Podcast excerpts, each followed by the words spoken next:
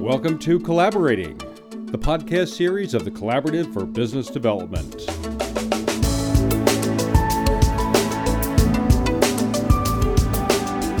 Welcome back to Collaborating, the podcast that focuses on all things revenue, best and next practices in sales, marketing, and eliminating organizational obstacles to success.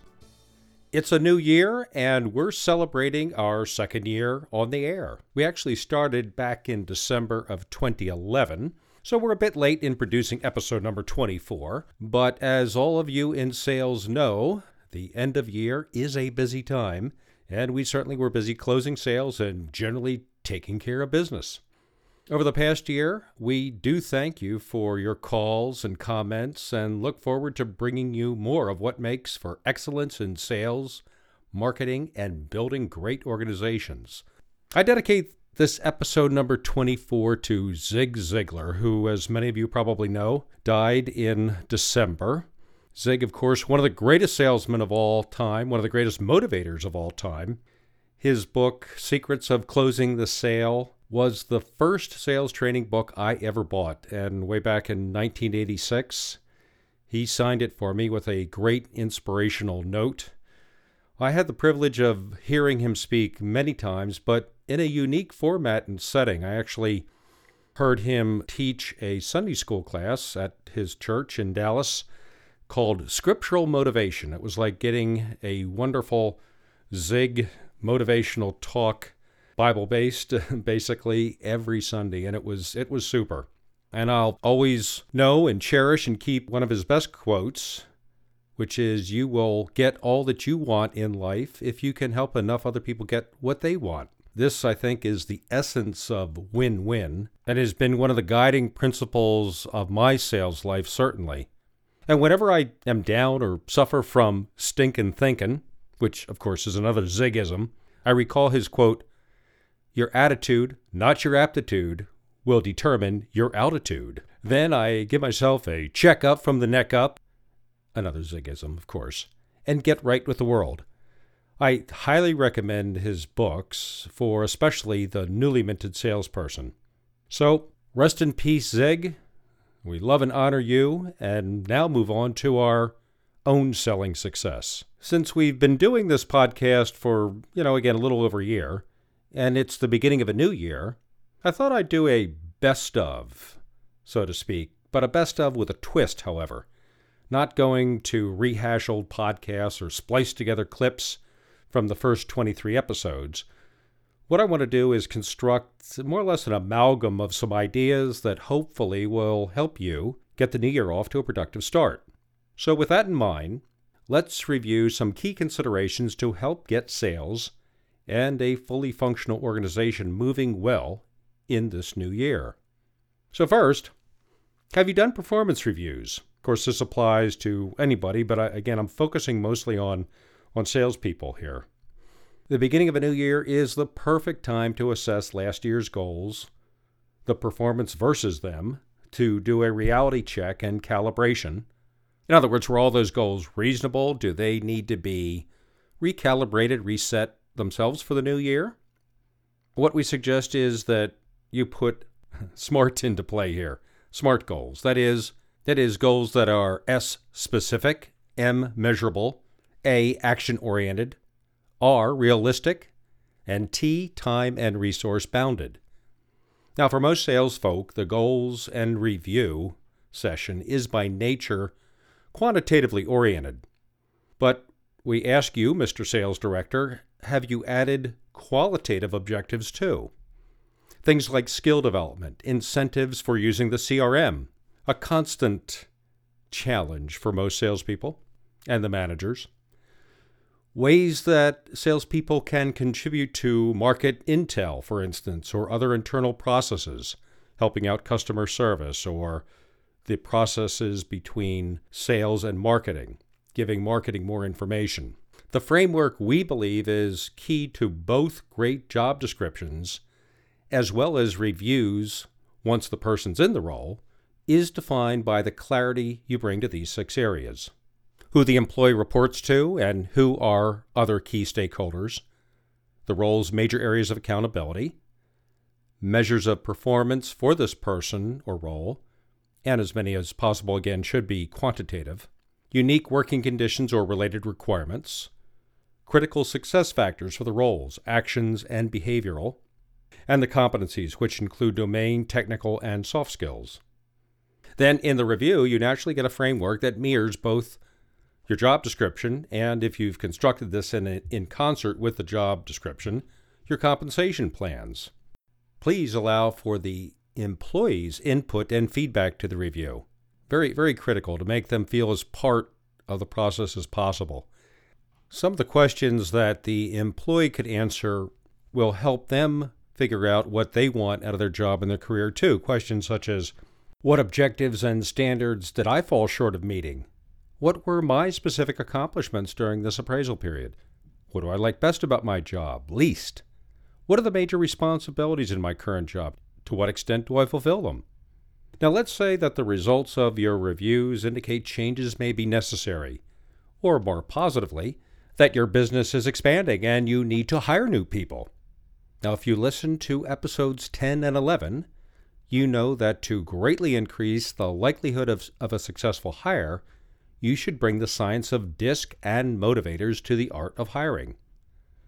The finger in the wind approach, seen in most hiring situations, can be greatly improved with these assessments. By using the behavior style and motivation tools of DISC and motivators to screen candidates, and the work environment tool to determine the behavior style of the job itself, in other words, if this job could talk, what behaviors would it have? You align what you're truly seeking in a candidate with the reality of the job as you see it. The result many fewer surprises after that candidate becomes an employee. Outside the hiring process, DISC and Motivators offers insights leading to much more effective communication and cultural enhancement within your business, with customers, and in selling. But for more on all these benefits, I refer you to episodes 11, 12, and 13. Next consideration for the new year, kicking off the new year. Do your sales folk have a territory management plan? The elements are the same ones found in any business plan. And back in episode 7, we offer the outline of a territory management plan, with the caveat that this might not be right for all cultures or have too much or too little detail for some. But it's a structure that we promote and we've seen it work well. Generally, this approach asks sales execs to articulate what they see in the market a brief market analysis that we call industry trends and competition. Then the next part, product analysis, cues up a discussion of your products and service set. This section helps communicate what's working and what's not with what you're selling. This is a good discussion to have with your product managers, for instance, present. Next, you're reviewing your present situation as a salesperson. What's in the pipeline? Where do you, as a salesperson, need help? The next section, Goals and Priorities, lays out both your qualitative and quantitative plan for the coming year. Then, the next two sections are discussions that marketing should be there to hear. Sales strategy gets you and the team thinking creatively about ways to create awareness of your product and service offerings. Then, resources is a more or less a marketing communications audit. What do you have? What do you need? What's working? What's not? Of course, the beginning of a new year is a great time to check that your sales and marketing teams and all their efforts are, in fact, in total alignment. And you'll hear a good checklist for this in episode number 22 Five Ways to Know If Your Sales and Marketing Teams Are on the Same Page. There were other aspects of a territory management plan that I discussed back in podcast 7, but these are the most important aspects of it. And finally, now that you've done your reviews, determined whether you need to hire new people, and do this with extremely well written job descriptions and by incorporating behavior style and motivators in the candidate evaluation, and have your sales execs planning the work and working the plan that is, the territory management plan your new year kickoff's done, right? Wrong. Now's the time to review at least some of the eight areas of overall sales effectiveness that perhaps isn't covered by what we just discussed. The eight areas are defining your markets and offerings, passing the so what test, doing a review of everything you're selling and, and servicing, and does it really still stand out in the marketplace as being unique to that market? Sales strategy, looking at and leveraging all the available avenues, including sales to existing clients, but how are you getting your product out to market? Point number three is identify the right talent. We did discuss that earlier. Number four is sales skills, looking at the many different areas that can be improved. And again, we've come up with a list of 32 distinct sales skills that you might review. Sales compensation, making sure that it's motivating, that's, that it's in alignment with corporate goals, and certainly with the job description itself. Sales support, both in terms of customer support for that handoff, but also in terms of other kinds of support that a salesperson needs, in, which includes marketing communications. Technology and the proper use of it, CRM tools, other things to get those proposals out, make sure you have the right answers, the right people uh, with the right answers uh, to get out there and help the salesperson. And effective internal communication, all the processes and the ways of communicating within the firm and getting market intel back to the firm. A quick recapitulation of what you can look at to kick your new sales year off on the right foot. Take a listen to many of the past year's podcasts to get some other ideas.